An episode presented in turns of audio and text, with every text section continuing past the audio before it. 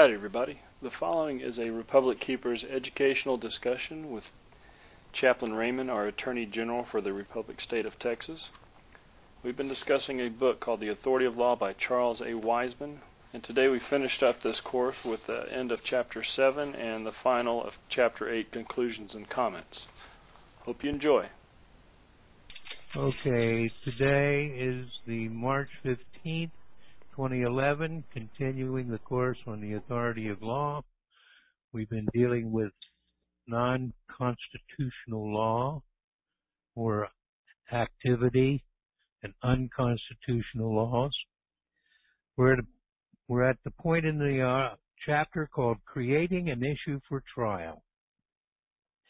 This is an extremely important issue because it has to do with you know, moment to moment events in a dialogue with authorities.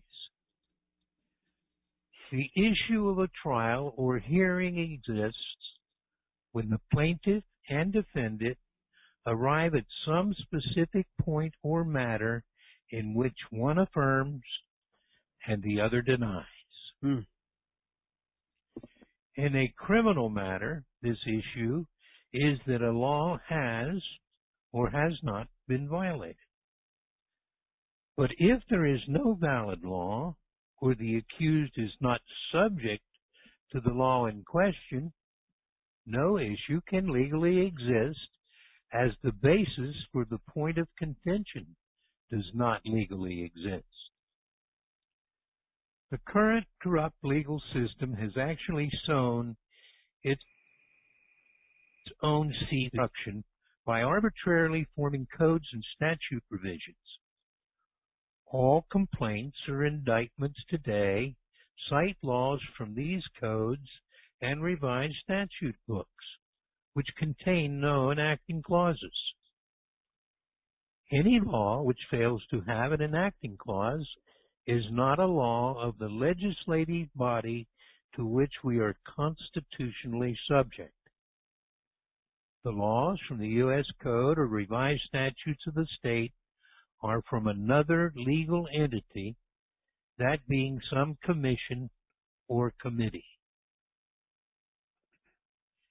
Since there are no valid laws on the complaint or indictment, there legally is no issue before the court. But the court system creates an issue by asking the accused how he charges. The plea causes an issue to exist because it creates a controversy. The controversy relates to what is on the complaint or indictment because the plea acknowledges that it is a genuine document. The very act of pleading to it an indictment admits in its genuineness as a record. If there is a law on the complaint which is unconstitutional, don't know, or is from another state or other legal entity, the violation of that law can become a triable issue by way of the plea. Thus, when one plea leads to a false valid charge on the complaint, he establishes an issue which would have not otherwise existed. The plea forms the issue to be tried, without which there is nothing before the court or jury for trial. It is essential to a valid trial that in some way there should be an issue between the state and the accused and without a plea there could be no issue.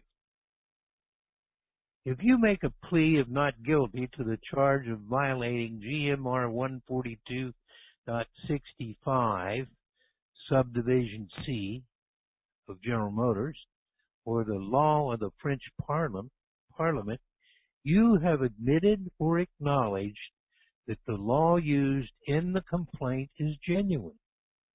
It has now been established that there exists an issue which can be tried. When one is charged for violating a zoning ordinance, driving without a license, or failure to file an income tax return, and a plea of not guilty is made, one has made in effect one has in effect acquiesced to the validity of these laws.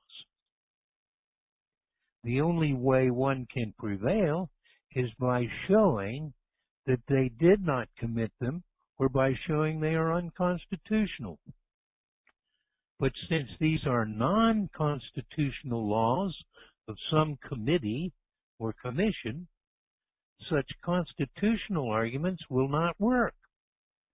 The only thing that can stop this procedure is showing a lack of subject matter jurisdiction, which can be shown because the laws used have no enacting clauses and are thus void. It now is an issue of authority for that law to exist as a law of the state or Congress. When you are charged with a violation of some code of some committee, the court proceedings are in equity since your conflict is not with a constitutional source of law or with a common law crime. The legal system today does not recognize or proceed upon common law crimes, and thus the only things that are crimes are made so by statute, or rather code. A crime exists when a law exists which prohibits or commands an action there is no law, there can be no crime, and if there is no crime, there can be no subject matter jurisdiction of the court to hear a matter. A non-constitutional law has the same effect upon a complaint or indictment as does an unconstitutional law or a non-existent law. It renders the charging instrument void. A non-constitutional law is not a law to which we are subject. So doing what it prohibits cannot constitute a crime. Thus, if General Motors passes a law requiring all persons to show up for work by 6 a.m. or they will lose their jobs, it is a non-constitutional law. Unless one is an employee of General Motors, is is not subject to law and so cannot be charged for violating it.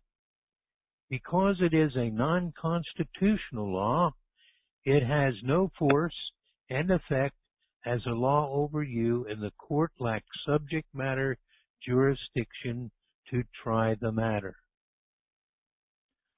Only a constitutionally established government or that which exists by the common law sheriffs, constables, coroners, mayors, etc., can do something that is unconstitutional. Only the state legislature is limited by the provisions of the state constitution regarding laws enacted. Thus, only the state legislature can enact an unconstitutional law or statute. General Motors Incorporated or the Parliament of France can pass all sorts of regulations and laws, but none of them can ever be declared unconstitutional. But they are not valid laws which we are subject to, for which we have no legal relationship to these entities. Likewise, we have no legal relationship to the commissions which drafted the modern day codes or revised statutes. Conclusions and comments. Okay. I want to Comprehend. oh, Excuse I'm me? I, mis- I misunderstood. I thought you were asking for commu- conclusions. No. Sorry. The comprehensive codes and revised statutes that exist today are but a clandestine means to subject citizens to some legal entity other than the state legislature, Congress. They also serve as a clandestine means to bring laws into existence that are not limited to the confines of a constitution or the common law. While these codes were intended to solve the problem of massive amounts of law, have created even bigger problems. There is no way anyone can say that it was the intent of the framers of the Constitution and the people who adopted it to have all titles and enacting clauses stripped away from all the laws when they were published. Such a measure totally defeats the purpose for which these forms of law were intended and thus required in the state constitutions. In Washington, it was held that the compilation entitled Revised Code of Washington is not the law. It has been repeatedly said that the comprehensive codes were done for the sake of convenience. It has also been said that it would not be practicable to have the enacting clause or title precede every law within a revision or comprehensive code. But note that nothing is ever raised or said about the constitutionality of such a measure. If those in government are free to do things based solely upon what they deem to be more practicable or convenient, then we truly live under an arbitrary and despotic government. The necessities of a particular case will not justify a departure from the organic law. It is by such insidious process and gradual encroachment that constitutional limitations and government, government by the people are weakened and eventually destroyed. It has been well said. One step taken by the legislature or judiciary in enlarging the powers of government opens the door for another, which will be sure to follow, and so the process goes on until all respect for the fundamental law is lost. And the powers of government are just what those in authority please to make or call them. That's Oakley v. Aspinwall, 3 New York 547 and 568. Constitutions were written to prescribe certain ways of doing things, which means